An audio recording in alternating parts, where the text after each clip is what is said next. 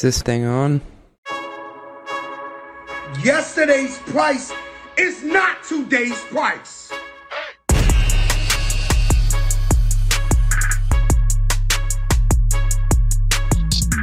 Brett, welcome to the Run the Numbers podcast. It's a pleasure to have you here. I'm pleased to be here. So, you were the first sales ops and sales strategy person at Salesforce. I wanted to talk a bit about capacity planning and ratios. Uh, we're going to go nerd out and go deep for, for a lot of the CFOs and finance people listening. Can you speak to what you learned about staffing ratios and building sales capacity at Salesforce in, in those very early days? Before Salesforce, I'd worked at an on premise company and, um, you know, for those that are old enough, back in the day, you would, on premise means it's on a CD. Uh, maybe people don't know what that means. Yeah. Would you ship it to them?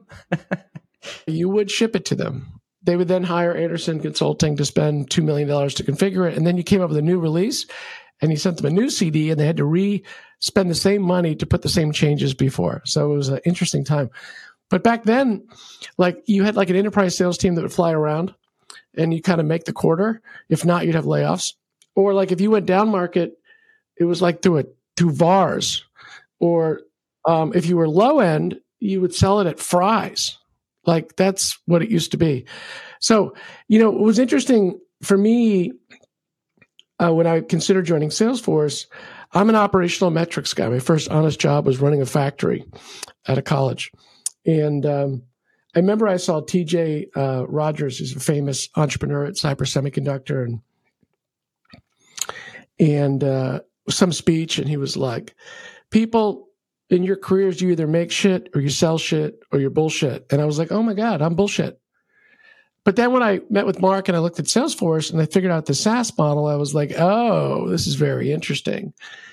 Um, you could sell direct to many segments of a market um, and you weren't constrained by the delivery model, but you had to get the metrics uh, and the model down, right? You had to map like pricing and packaging, um, the ease of use of the product, uh, how you brought in demand, what the skill set of the individual was. And then what was exciting was, at least when I looked at Salesforce, because they had a view to to sell to very small and to very large orgs over time, you could build your own army, which is very exciting, right? And so, like today at Salesforce, you know, if you look at presidents or whatever the chief titles of people that run entire countries, um, I certified them as an SDR back in the day, right? Um, you know, just handling the phones.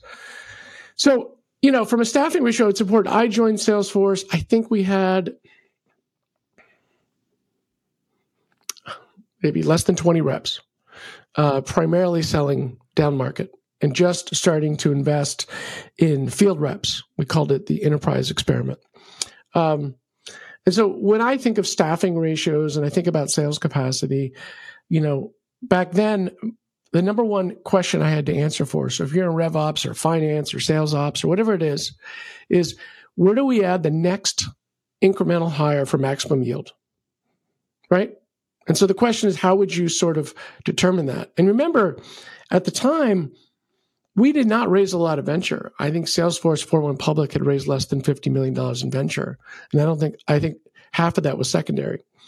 Um, and remember, we had to build our own calls. We had to, we had to build our own data centers. There was no AWS or the rest of it. So we had to use a lot of our capital to build, if you will, um, you know, the first hosting center. So it wasn't like we had a bunch of flush cash. So we were very focused on and being efficient. So general broad staffing ratios, and I and the boards that I'm on, the CFOs and the CEOs get very annoyed because I'm going to ask them the same question. First question I ask them is, do you have are 20% of your employees account executives? And if they're not, why not? I'm like, why do you ask that, et cetera, et cetera? So listen, at the end of the day, there are two drivers of growth within a software company the number of high quality developers you have to build good product, and the number of quota carrying account executives. And if you get below 20% of your employees, you're out of whack. You're just out of whack. Because if you can't make 80% of the FTEs make 20% of the FTEs successful, something is wrong. You should stop spending and re- go back and look at your, you know, what's going on there. And so what happens is, and I've seen this now with the number of companies. Know, look, we overfunded companies in the last five to seven years. We changed the goalpost. The goalpost, when do I raise next? As opposed to like, this is a business.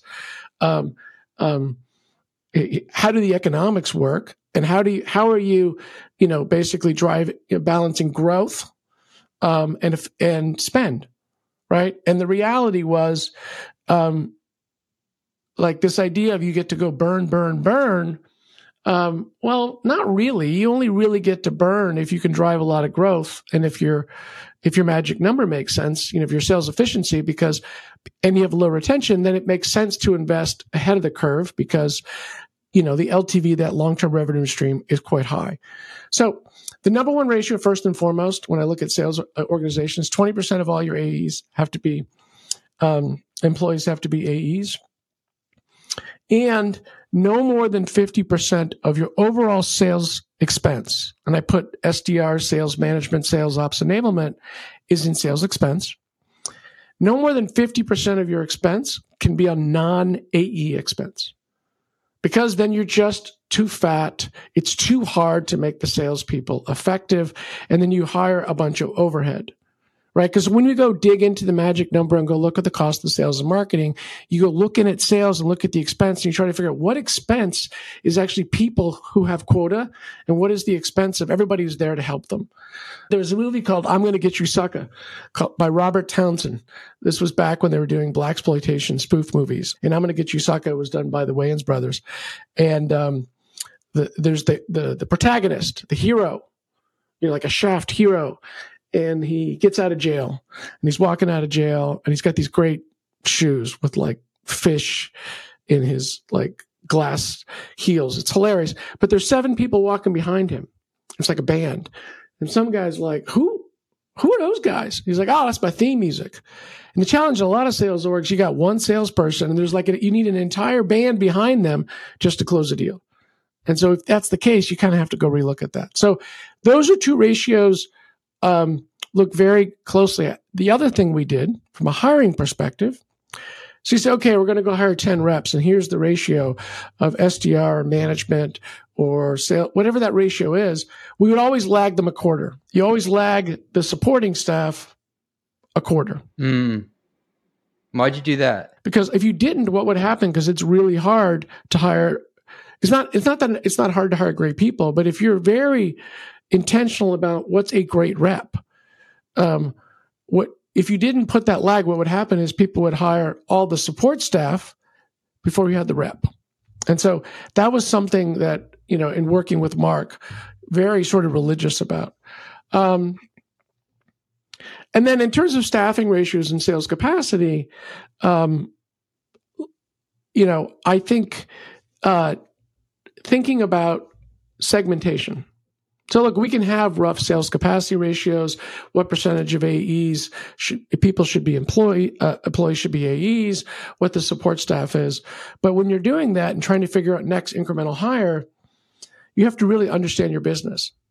And look, businesses that are smaller, I invest at the seed stage. We do not encourage them to try to sell to multiple segments. Right. Just get one right. Yeah. We have like 12 people. What do you get? You know, like, what are you going to tell your head of marketing? Right? Because you know, if you're focused on SMB, you need a marketing, you know, you need a website that that pulls, right? And you need a product that's relatively self-serve and it's more of a transactional sales process, right? If you're going enterprise, well, then we're doing see a bear, shoot a bear. The website's about validation. You got Gartner quotes. You know, you're not generating demand there, and you then you're relying on the rep to you know go outbound. You know, with an SDR perhaps ABM, be careful with ABM. It turns into like, you know, participation T-ball. Everybody gets a trophy, right? And there are no losers or winners. Um, so, and then the product could be more complex, but then you need to have all the enterprise iddies, right? It's got to be scalable. It's got to be secure. It's got to be, you know, so, but when you get to be a little larger, it is often the case that you're across segments, right? And so, um, I think it's important when you look at those segments um, to understand those ratios within them because they're they're not the same. Um, and because when you look at segmentation, you have to figure out missed pockets. You know, like I'll have this conversation every day. Uh, yeah. So our enterprise team is above 2000 and uh, our down market team is below 2000. I'm like, well, what the hell kind of segment is that? Because like below like 400 employees, that's like inbound, lower ASP, transactional. Um, you're measuring activity. Your reps are on monthly plans. I know what that looks like. You start getting like a thousand, two thousand employees. We're actually talking about a solution sale. You're probably forecasting by deals using a methodology.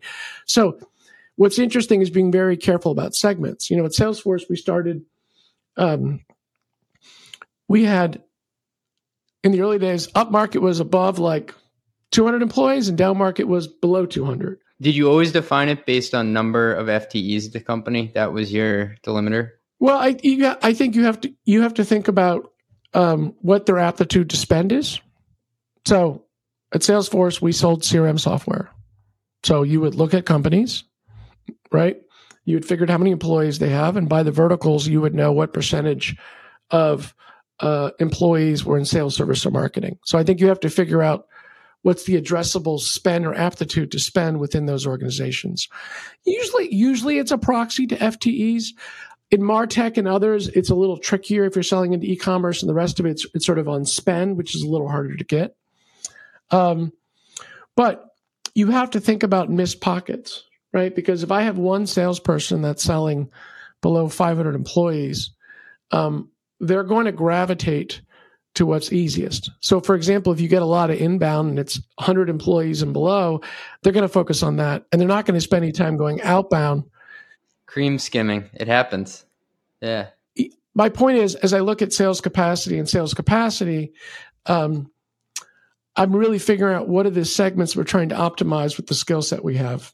Um, as get companies get larger, we used to do a following math equation that was very useful. Um, it was a funny story. Like, you know, I would I I'd go to Mark and he'd be like, all right, well, what do we think we're going to do from a forecast perspective? And I'd be like, well, you know, based on the pipeline and this, and then I've got these ramped reps and these non ramp reps, and then I've got these down market reps and up market reps, et cetera. He'd be like, okay, whatever, Brett, how many reps do we have? We have 20. He's like, okay, we're going to do $3 million this quarter. I'm like, what are you talking about? He's like, it's 50K a person a month. On average, we need 50K a person. And you'd be like, what? But he'd be right. And so the interesting thing, and you'd be like, well, how could that be, Brett? Because quotas could be higher or lower, but like it averages out. And so what we used to do in terms of figuring out where to put additional capacity is try to figure out what's performing. And so we would, and I recommend, I had this recommendation to a company in a couple hundred million dollars in revenue right now, which was look at your intersection of region versus segment. So I don't care. Let's say you've got Europe, Asia, United States. Let's call it enterprise, commercial, SMB, and and I would say please put in there how much has our ARR grown year over year in that segment, and how much is our sales capacity grown year over year in that segment, um, and are we above or below fifty thousand a rep? And for those that one, for those that are more than fifty thousand a month, Hire more reps. Flood the territory, baby. Yeah. For those that are less than 50,000, stop hiring, right? And go figure out what's going on there. And for those that, you know, um, that are above 50,000, we'd look at those that ARR was growing faster than capacity and say add more capacity. And the thing we did uh, in the days of Salesforce, we were as religious about forecasting our business as we were about forecasting sales hiring. So we had a complete sales forecasting, hiring, and holding people accountable. And on every weekly forecast call, we started with the deal forecast or the pipeline forecast, and then we went into the hiring forecast. Um, and I feel like somewhere along the way, we sort of lost, um, you know, um, that. And look, I, I think the final key point, and this is what companies are struggling with a little bit right now, is they do a reset, and there's been sort of thing which is like, if you have a sales led growth model and you're primarily upmarket, your growth next year is tied to the additional capacity you hire this year. Yeah. So you add 10% sales capacity this year, you're going to grow, you're not going to grow more than 10% next year in general. The reality is, I think for some companies right now, there's been a retraction, and as as the buyer environment may come back, or as companies get far better at tuning their sales motions and finding better product market might more. But like that's the thing, and the challenge is if you're up market, you're trying to manage burn, it's a little scary, right? Because you're you're investing a lot in these people that probably don't ramp for like nine months, and you're you're, you're outlaying a lot of burn with the hope that it pays off. And that's always sort of the challenge. How did you plan for sales rep comp at that stage? Uh, it was early on. Did it kind of feel like you were throwing a dart at the wall? No, I mean, look, we were the, you know, sort of, I was author of some of the first sales comp plans in the world. Um, now, what was interesting was I think Mark was clever about this and thoughtful. Look, at the end of the day, and if you go on my website, you'll see I've written a lot around sales comp, and there's a there's sort of a guide to it. It's really good. Look, uh, there are three components. Remember, we were the first in SaaS, right? People like, um, what what were the three components? One, what was somebody committing to on an annual? What were they signing up to? What was the length of their commitment? And when did we get cash? And cash was important to us. Remember, we didn't raise a lot of venture, and we needed to fund data centers, and we needed and we needed to pay our commissions. So you know, there are three components: cash. You know, whether you know, so cash is basically is it, is it annual upfront? Are you is it you getting paid monthly? Or are you getting paid quarterly? Uh, there's multi-year where somebody committing for more than one year, and then there was ACV. What was the annual contract value? Like what was the the, the thing of the annuity? In the early days, the comp plan components were ACV equaled multi year equaled cash. So you would make, so let's say you closed a $100,000 deal, you would have three different quota buckets one for ACV multi year and cash. And you would get as much for getting cash up front and getting a year of multi year than you would for actually closing the deal, which was great. Wow. Wow. Okay. Yeah, which was great. The only challenge is we moved up enterprise, and Merrill Lynch comes in, and Joe Williams still hates me to this day. And they say, "Hey, I'll do five years. I'll give you three years cash up front."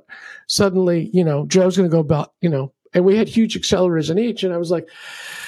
The history of Salesforce, I'm like, Joe, I'm not paying you millions of dollars because Merrill Lynch has no problem. They want to commit to multi year and they have plenty of cash. And so you start to adjust that. When would the accelerators usually kick in? Like, do, do you have to be past 100% achievement to start getting juice?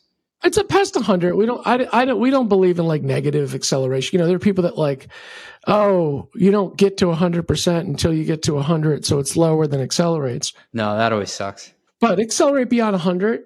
You know, generally in my mind, if someone does two times their number, they should make three times their OTE. And, and look, the reality is the math works, right? Um, look, I think the trick in some of those ratios as you start to segment is you don't actually know. Like if I go to a company today and say, hey, in your mid market, what percentage of your companies do you think will do a second year? What percentage will give you cash up front? And, you know, you may not know. And so, like in the early days, it's different. You know, like in the early days, like if I'm doing a startup now, I'm like, like giving somebody a quota because it makes us feel comfortable on a quota capacity model. Like we're kind of kidding ourselves, right? And so, uh, you know, you start again, like give him 20% of ACV. Don't pay him. Hey, thanks for listening. We'll be right back after a word from our sponsors. Well, you know what I always say maintaining compliance is never complete, which is why most security and IT teams feel like they're always in audit purgatory. I'm there right now. But there is a solution, and it's easier than you think. Escape the infinite loop by using ThoroPass's compliance and audit solution. ThoroPass is the only solution using AI infused technology and in house auditors to take your team from start to stamp without leaving the platform. As a winner of multiple G2 awards, including top awards for usability and service, your team is in good hands with ThoroPass. From onboarding with dedicated experts to audits from in house auditors who know every aspect of your framework needs you can have complete confidence in your ThoroPass compliance journey. ThoroPass is the only solution to offer audits for your most needed security frameworks. I'm talking HIPAA to HITRUST and SOC 2 to ISO 27001. Woo! If you need PCI DSS, pen tests, or any other major compliance framework, Thoropass can hook you up. With Thoropass, you never need to worry again. Relax, we fix audits. Find more at thoropass.com. That's T H O R O P A S S.com.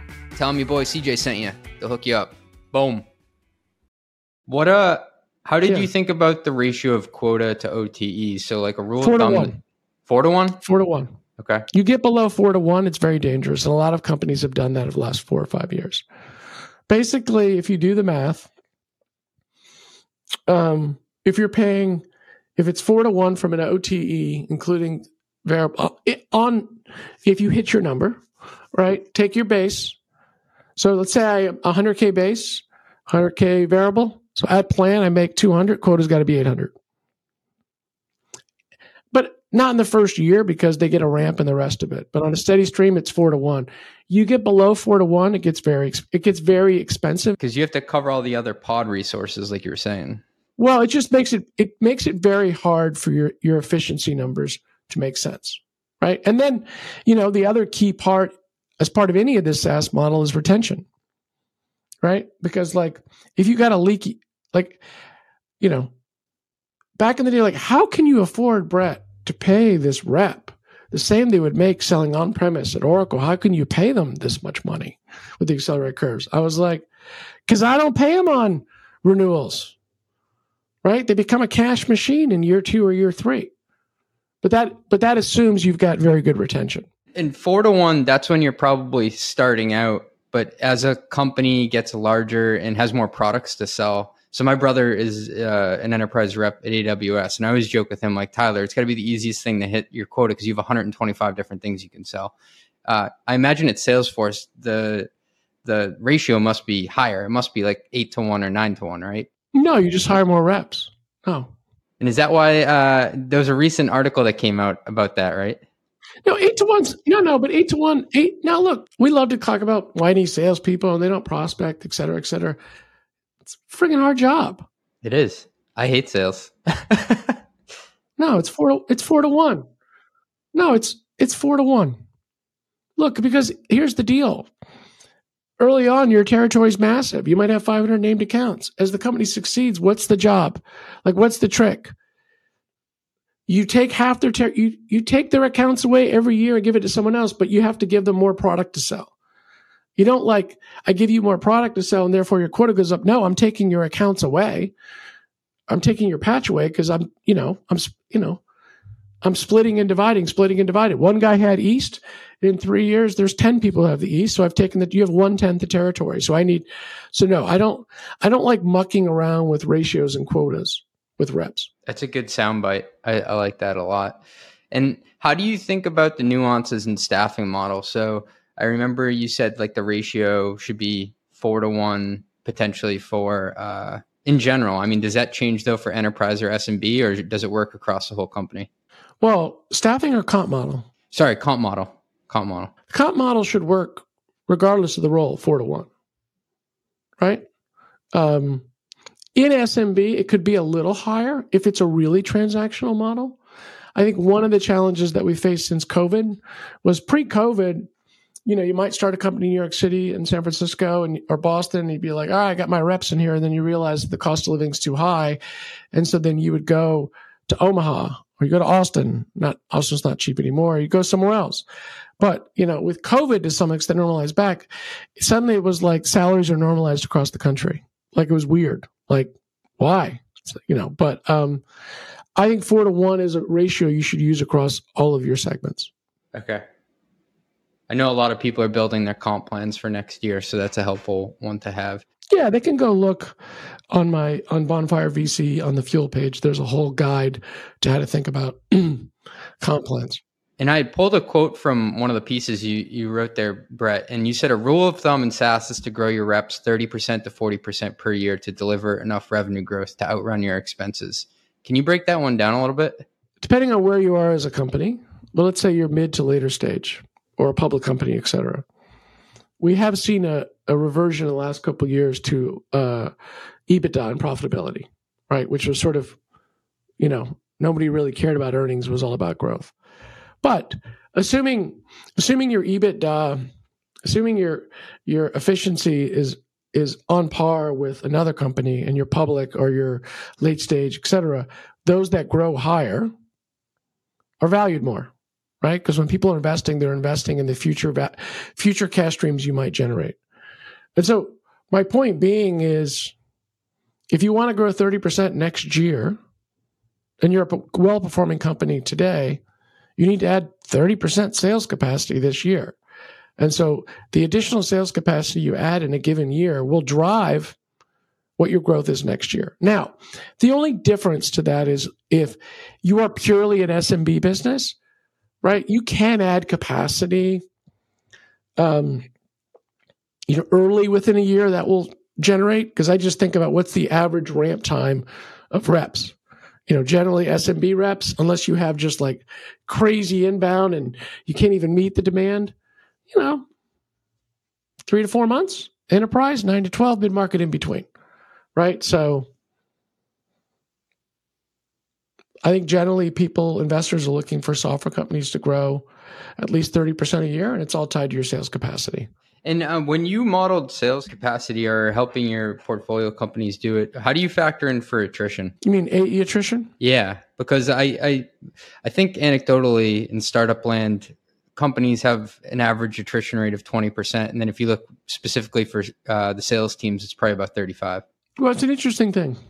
There's two ways I think of modeling. Um, attrition is real. But at the end of the day, what CFOs and others will go do is they'll put together, there's all these slides. Da, da, da, da, Here's our number for next year. Here's our quota on the street. Da, da, da, da, da. And, and then this is the revenue we'll generate. And then they set the rest of the OPEX of the company at that. okay. Of that revenue. So my general view is I don't care about your sales attrition. You better go deliver that revenue or you better be watching quarter by quarter because we can't afford that OPEX. And so um, one key guidance in with CFOs and others when I look at a high level is what their assumption is of the the performance against quota on the street for next year. And anything beyond like 75%, and I feel I see 80, it's super aggressive. Right? It's super aggressive. And the odds of you like not hitting that and then therefore being upside down from a cash perspective is high. And so within that, what I think about attrition is either on your quota on the street forecast, from a finance perspective, you should bake in attrition.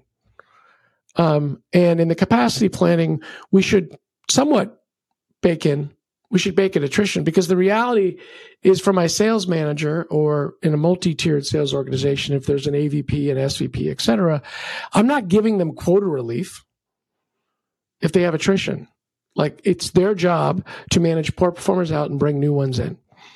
Um, but to some extent, in a multi-leveled sales organization, they're given they're given some overassign that gives them window there, right? The concept of overassign is, look, if you know if full quota on the street is a hundred million dollars, um, like we're not our financial plans probably set at eighty million dollars, eighty percent of that you know, your CRO probably takes, um, oh, I don't know, 85 to 90 million.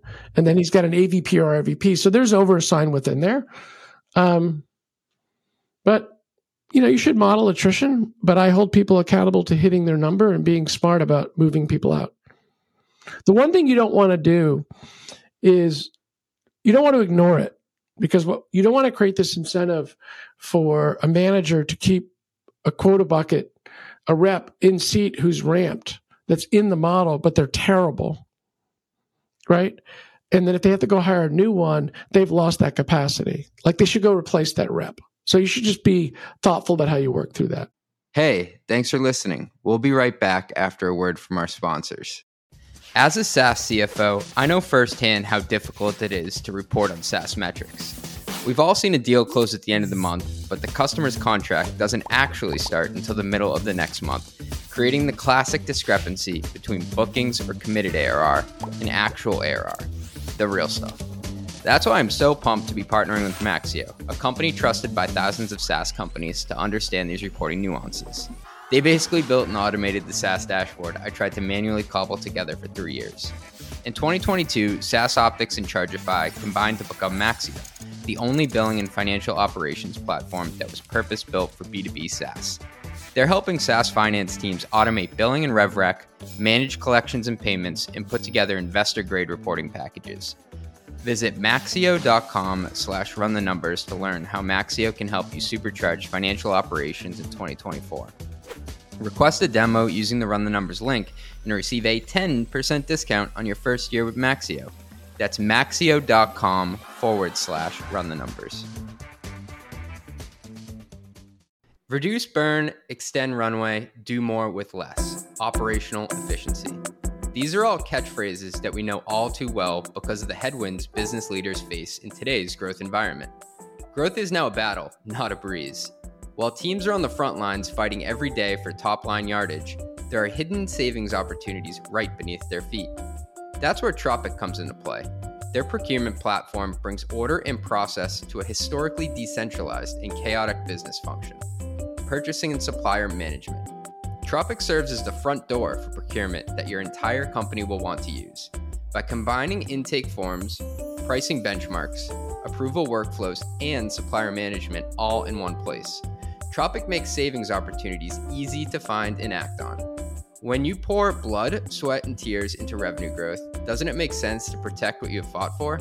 Visit tropicapp.io, that's tropicapp.io, to learn how modern businesses are controlling spend to extend their runway. Your board will thank you, your budget will thank you, your bottom line will thank you. We'll come back to sales in a second, but I did want to touch on the technical side of the house and any ratios you have there. You'd mentioned the 20% around engineers who actually have their fingers in the keyboard. Um, can, can you explain that ratio? And do you have any other helpful ratios, maybe even like the number of product people you should have to, to engineers? How do you size that up? Sure. Sure. Yeah. At one point at Salesforce, we had the inmate run the asylum where I actually ran product.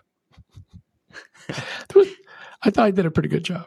Um, uh, look, I don't take this the wrong way. If you're not a developer, you're not a rep. Everybody's important and special, right? Like the Lego movie, everything is awesome.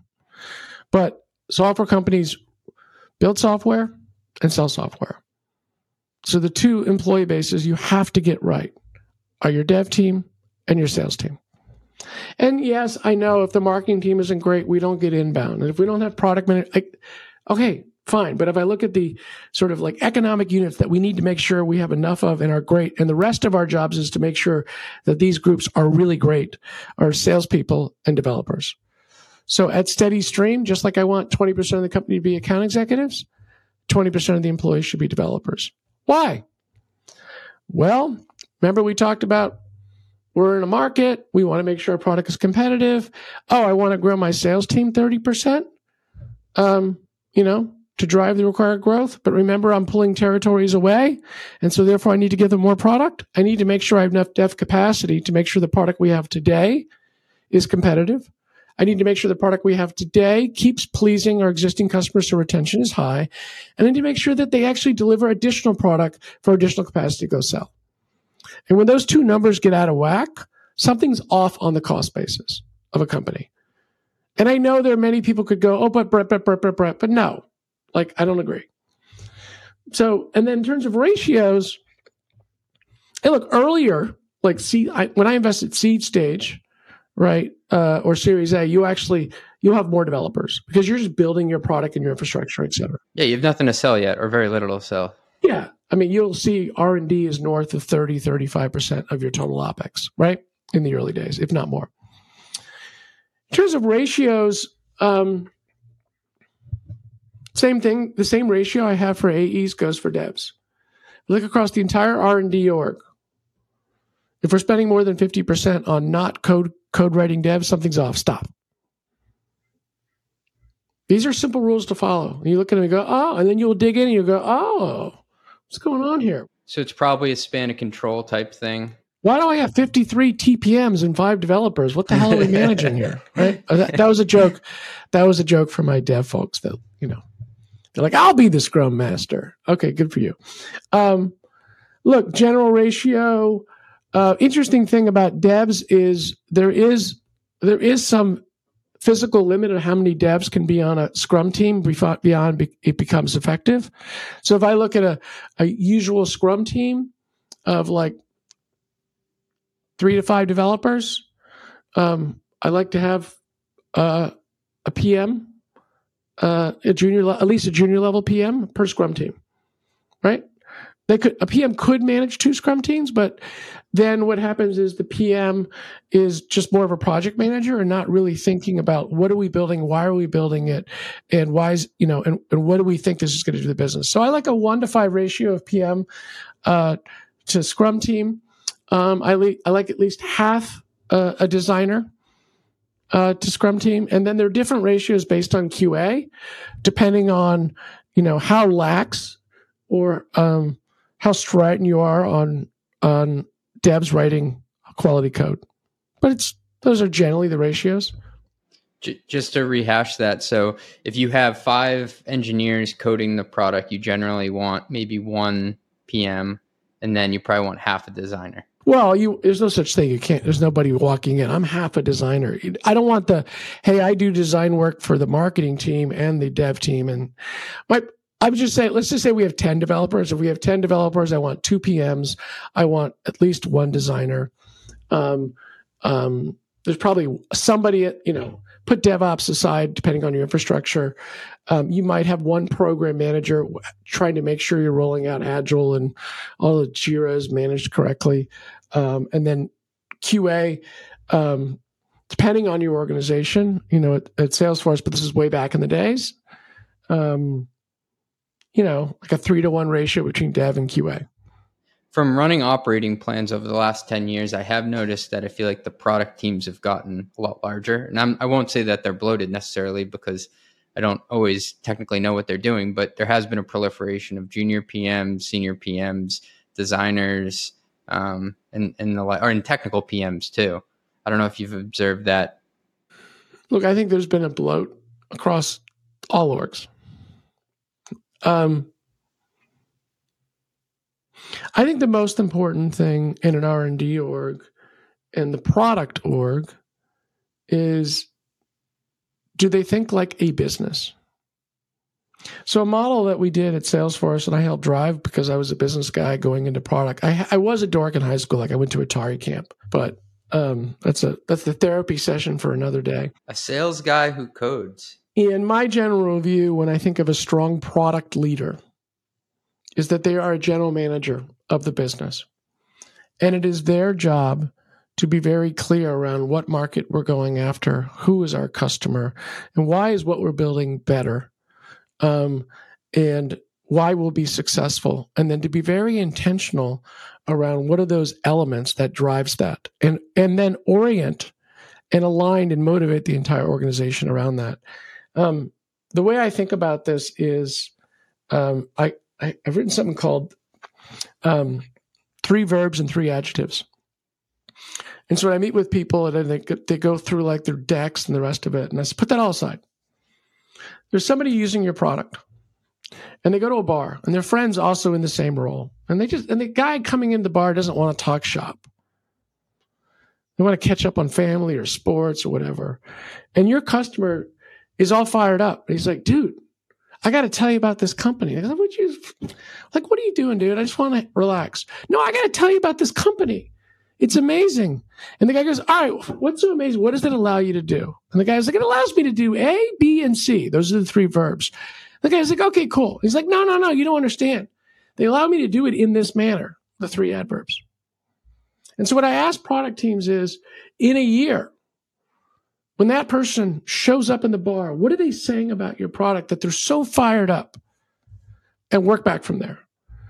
If I have a product org or team that does that, and we are then therefore aligned on what we're doing and we now know what priorities are and we understand what we you know what are we doing a technical debt functional debt customers request and going after new markets of differentiation because they all map to that i think you'll find an organization that's not overstaffed organizations but that's not most r&d orgs there's like a lot of features and we're project managing da, da, da, da, da, and then we're rolling stuff out and then the other reality is And look, I love lean startup. I love agile. I love monthly sprints, blah, blah, blah, blah, blah. But when I hear CEO goes, how often do you release code? They're like, every day. And I go, okay, come on. You release bug fixes every day? You're fixing regressions every day? I release code every day. And I said, I'm going to tell you now that in a year from now, you will not release code every day. And you'll move to monthly. And at one point, you'll move to quarterly. And they're like, no way. You're an old dude. You don't know better. Yes, back in your day, that's not how we do shit. And I said, yeah, here's what's going to happen. You're just going to roll out incrementally better stuff. It's tactical. It's not going to change it. And as you build out your org and your, your go to market org is not going to know, have any sense of what's different in the products. You're going to build all this innovation. You're going to whine that close rates have gone down and your customers can't absorb that rate of change. And then you're going to be start being very thoughtful around like what are the big things we're going to do in the next couple years that I have to start now versus the things I tackle now. And they always at some point move to monthly and quarterly. So anyways, don't get me on my rant, but that's my rant. And so when I see things, orgs that are staffed in any org that's overstaffed, it's poorly run. It, it doesn't have focus. It doesn't have alignment. And what it doesn't have is like what do priorities mean? What's the most important thing about writing priorities? People are like, well, the order of what we do. No, the most important thing of priorities is what's not on that page. And that was a big thing at Salesforce. By writing down what we needed to do in order, and it couldn't be a long list of a useless many, but the vital few, we basically explicitly said we are not doing any of these things. And we can come back and revisit them. And so that's my general view on staffing. But you did caught you only caught me you caught me early in the morning with only one cup of coffee. Hey, I got to ask you. So I'm a CFO and I'm brokering the operating plan between the sales side, which you've led, and then the product side, which you also have experience leading. And it's always this song and dance of trying to figure out when the product is going to be ready to actually sell off the back of the truck. How did you deal with that at Salesforce, or how do you coach your your portfolio companies today to actually make sure that we are accountable to having revenue show up in a line item when we said it's going to actually go live? Well, first and foremost, I hold my product leaders accountable to an ARR number. Say more about that. When you get to a certain size, let's say you have three products. Let's use Salesforce analogy: Sales Cloud, Marketing Cloud, Service Cloud. Running product, um, we would have executive offsites where I would come up as the leader of the product org and I would explain that the sales org either beat or missed its number, the ARR number. And then I would break it down by cloud. And then I would hold, and then the sales cloud or service cloud or marketing cloud leader would have to come up and explain why the sales org under or over delivered. And was it the fact that we didn't have enough pipeline? Was it the product wasn't differentiable enough? Was it, you know, et cetera, et cetera? And you'd be like, well, why is that? Because what is a product person actually? Who actually works for a product person? Like nobody. Like a few PMs. Maybe designer docs works in your org and maybe there's product marketing, but the entire rest of the org doesn't work for them. But I would have them do that so that they were aligned. And it was their job to go out and make sure the organization aligned and were fired up and pushing your product. Not a lot of orgs do that. Did they actually have a quota? Well, they have a number. Yeah, but they, they, uh, they're measured against it. I mean, they don't. They're not a sales comp plan, but like if they're if they didn't hit that number um, consistently, they were no longer they were no longer at the company, right? They didn't get to point fingers at product. But look, if there wasn't enough sales capacity to hit this, or in marketing, um, we didn't have a dedicated product marketer, or there wasn't a focus. The idea was to drive alignment and just come back to the company as this. But you know, if I'm putting a sales plan together depending on what's like when you when you ask that question like what stage company are you thinking like how big of a company are you so I'll, I'll, use my own company for example. So we have two products that we're currently selling, and next year we're trying to forecast. It's actually a longer term plan, but we have three other products that we've been developing, and I'm trying to put pen to paper on when I can actually put a dollar amount next to those new line items. Well, first and foremost, there's a question around uh, what your release process is on building product and what confidence you have in your product team when they say, I'm going to deliver this product by, it's going to be an alpha in Q1, it's going to be beta in Q2 and released in Q3. Right. Now, my general thing is that if you don't have a product in alpha this year, I I'm not predicting a lot of revenue next year. Yeah. Yeah, because the key issue I remember these days, I would try to get the sales org to sign up for a quota for this product. Like, well, where is this product? Well, it's coming out in in in uh, the beginning of Q3. So, can you assign quota or the rest of it? yeah. You get into the chicken or the egg kind of combo. I think the more important question in year one is if I've sold product one or product two, forget how much we want to sell of this. The question is, what are you doing as an organization that if I'm a rep who's become competent, what do we want reps to be in our organizations? We want them to be irrationally, we want them to be moderately competent, although we should build sales machines and ratios assuming they're not. But we want them to be moderately competent and irrationally confident. That's what we want. Right? We don't, you know, that's why there's a different, you know, it's like, who, get them all excited. But the question is like, give you Salesforce example. These guys were making money, stay hand over fist selling to the VP of sales. And I'm like, I'm got a contact center product. It's called Service Cloud. They're like, Service Cloud? I don't talk to the VP of service. They don't even dress like the people I sell. And you're coming into the space where there's like these incumbents, like RightNow and others. Like, why am I going to waste any of my time going to talk to a new buyer? And wait, it's a different discovery and it's a different pitch.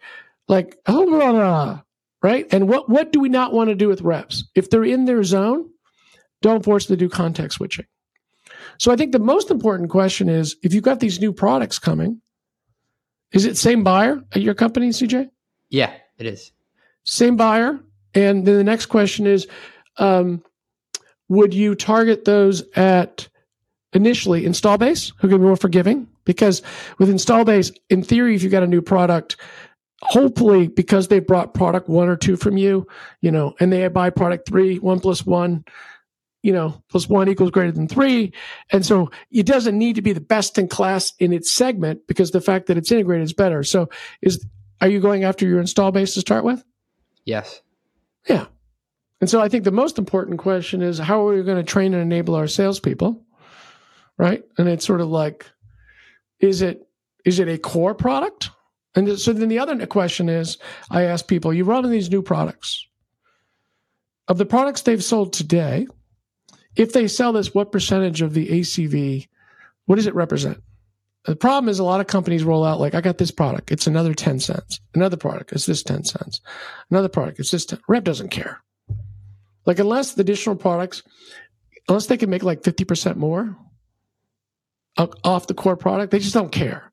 And then the problem is you got this model and CFOs are unwinding this crap. The proliferation of hunter farmers. Like, oh, I gotta put in all these farmers and account managers, etc. Like, no, you don't have a your fucking product strategy is messed up. You don't have enough product. Like there's not enough. Once you got your first dollar, you haven't created enough TAM or offerings. Go get another dollar.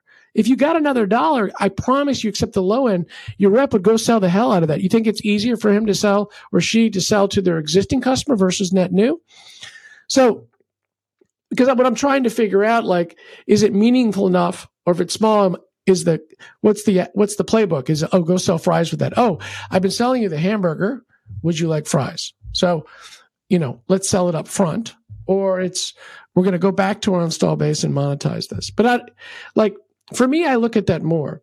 Um, I'm I'm very leery though of a financial plan of predicting putting in a lot of incremental revenue, at least in B2B software, in you know my financial plan for next year on some product that doesn't exist yet, that's not in the market yet, that my sales team is yet to sell, um, in the financial plan.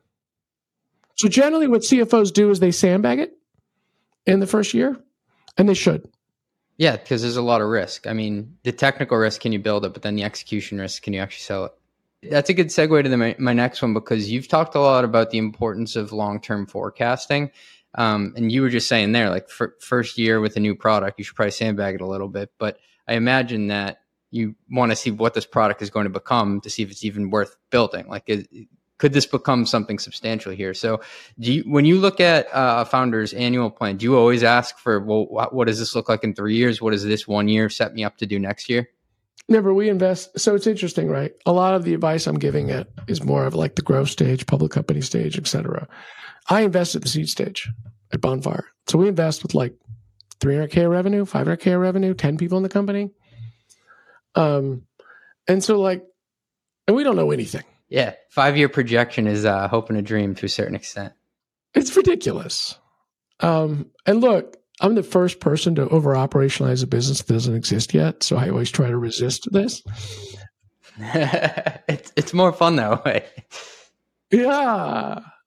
But when we look at investing, look, the parallels of venture is that but look look, I love all the founders, but the economics of our model is that, you know, uh, a few companies in a fund generate all the return. And so that I have to have the belief that this is a business that can be worth at least a billion dollars at some point. And I said that as opposed to revenue because I'm not getting into like multiples and the rest of it. But, you know, if I just do the, you know, most companies, I think if you, there was an interesting analysis last week about, or this week about, if you get rid of all the ups and downs, the medium companies go public at 200 million revenue and they trade at six times next 12 months. Fine. Yeah, I saw that. I have to have a belief that that's true. And so when I invest, I do dig in with the founder to understand what would need to be true for that to happen. And this is more of a higher level thing, right? And it's different for people that are introduced in, that are entering in a existing category. In that case, we have to believe they have a better mousetrap and they can execute better. Or it's a brand new category that doesn't exist. So, one, at a high level, we have to understand what must be true, right? And a lot of that is TAM, like who are these buyers? Are they buying something similar today? Do they have spend? And what percentage would you need to kind of go get of that? So that's when we, when we work with our founders at the seed stage, we're really looking at like the next two years, right? Because at the end of the day, they've got three to five million dollars of capital and it needs to last at least 24 months and they need to go on this dance of both showing significant growth and repeatability. Right. But, and so like our job from C to A is do we have a motion that works? Get me one motion that works. We found one buyer set with one product offering with one go to market motion that seems to work.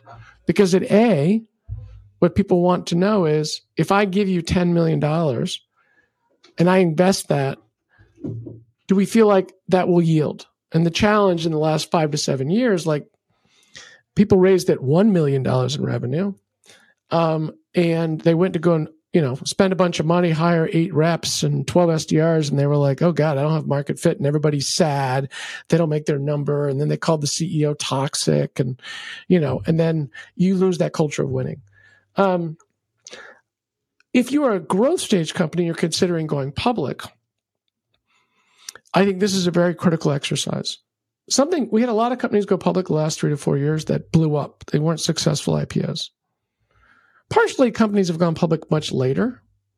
Right? What happened? Like 10 years ago, companies would go public at 50 to 100 million in revenue. Then there's a lot of money that went into private, the, the late growth stage. And so they took up a bunch of that growth, you know, and then companies are going to public at much bigger valuations, et cetera. Um, they, the, a lot of these companies, I don't think, sat down and said, for us to grow 30% over the next five to 10 years, what must be true? And if you don't understand that, you shouldn't go public, right? Because if you're not confident that you can continue to grow, then you're going to miss your first or second earnings call. And then you lose all institutional support and then you trade for less than cash. Like going public isn't the destination. Being a successful public company is the successful destination. And Therefore, what I tell CFOs and product teams and executives to do is, okay, today you're $200 million in revenue. Um, you're in this TAM or this market segment and that segment by these regions and by these segments. And for you to be a $2 billion company in X years, what must be true? Where is that coming from? Is there enough in the segment that you're in that you can expand in and that's your assumptions? Or do you need to go into additional segments? And when we were less than 50 million, Mark had us do this exercise for 5 billion. And we're like, he's crazy. What's he talking about? You know, because Salesforce is larger than the size of what analysts said was the CRM market when we were there, the entire CRM market. And we had a mid market SFA product. And I was like, this guy Looney Tunes. But clearly he's not. Um, and that's when we sat down and said, well, here's the SFA market. Here's the marketing automation. I'm not that smart. Here's the contact center market. Here's the analytics market. Here's the integration market. All those people are still on premise and they're not moving to the cloud. And then I was like, okay, how do I then look at that and then figure out a build buy partner strategy? We launched the AppExchange. We moved the, the, we really exposed the force.com platform as a metadata customization platform. Um, because the reality was there was no way that we could go build the best product with the best UI. And so we made a real bet of being the platform and then other people on that platform. Then if now Salesforce becomes the hub of what you're doing, you know, I can feel less sad that maybe like the UX isn't the best on module A or B. And I don't think enough people do this. And I think it's a really good exercise. I have a really good exercise. You may do the exercise and realize, shit, I don't have that. Well, good. Go be a PE company. Nothing wrong with that. Nothing wrong with being a good company, hitting EBITDA 40 and having a good exit, right? Where companies get in trouble late stage is they actually are more like a PE company. Like the TAM just isn't there. But they don't admit it. But they operate like a venture company or going for growth and then they burn a bunch of capital and then they're all sad. Right? I think so much of like discontent at late stage companies is not just not being aware of what your identity and potential is and then executing a plan within it. That's an amazing soundbite. I can't thank you enough for doing this. I just made that I just I just I just made that up. It's pretty good. That was good. That was good. And I think we're seeing it play out today where there are a lot of late stage companies where it should be looked at as a success and people should be high fiving, but instead they're sad because they had an identity crisis. They were trying to be something different. And they also boxed themselves uh, in, into a corner where the only exit strategy out at this point would be an IPO because the pref stack is just so big. Yeah. But like, you know, I have founders that like raised at $500 million and there's a round to be done at 250. And I'm like, great. You got free money at that valuation. You've got people want to continue to invest in the business. Let's go. Like, you know, but yes, people forget. Like, I used to think that like private equity was bad and me and you failed. Like that's that's ridiculous. You know, that's like in my, you know, it's Ricky Bobby. If you're not first, you're not you're last. That's ridiculous. Like it's an iconic company. You did what very few people did.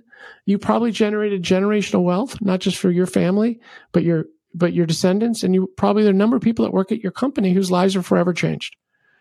Right. And so like it's all good. That's success. It's all relative. It's all relative.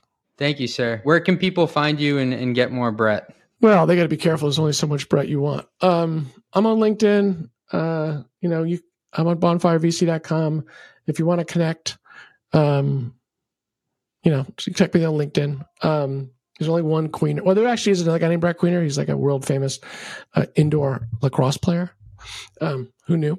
Yeah, I, so I, I was going to bring this up in the intro, uh, but I didn't know if it would be awkward. So I was trying to find all your podcasts, and I accidentally yeah. clicked on like two of this lacrosse guy, and I was like, I didn't know He's that. Great. I was, I was like, this guy's a VC and a fantastic athlete. no, no, I'm five six, dude. I was, I, I, I was good in high school in sports that you could do with repetition, but they didn't require any athletic. Uh, and look, I invest. Um, you know, we invest in B2B software companies with three to five hundred thousand dollars of software. We're their first investor. We will write a large check. We're on their board. Um, and we do that because we love the journey. And seed to A is really hard. And we have seen we are wise, not because we went to a mountaintop, but because anything a B2B software founder wants to do, we have messed up 10 ways to Sunday. Right. So like our job is to avoid them doing the same mistakes that we made. Thanks. This was so much fun for me, Brett. Thanks, man. All right. All right, CJ. Roll the credits, producer Nancy. The Run the Numbers podcast is part of the Turpentine network of podcasts. It is produced by Nancy Shue and edited by Justin Golden. Artwork made by some AI thing. Yelling an intro by Fat Joe. Don't forget to give us five stars. I really need this.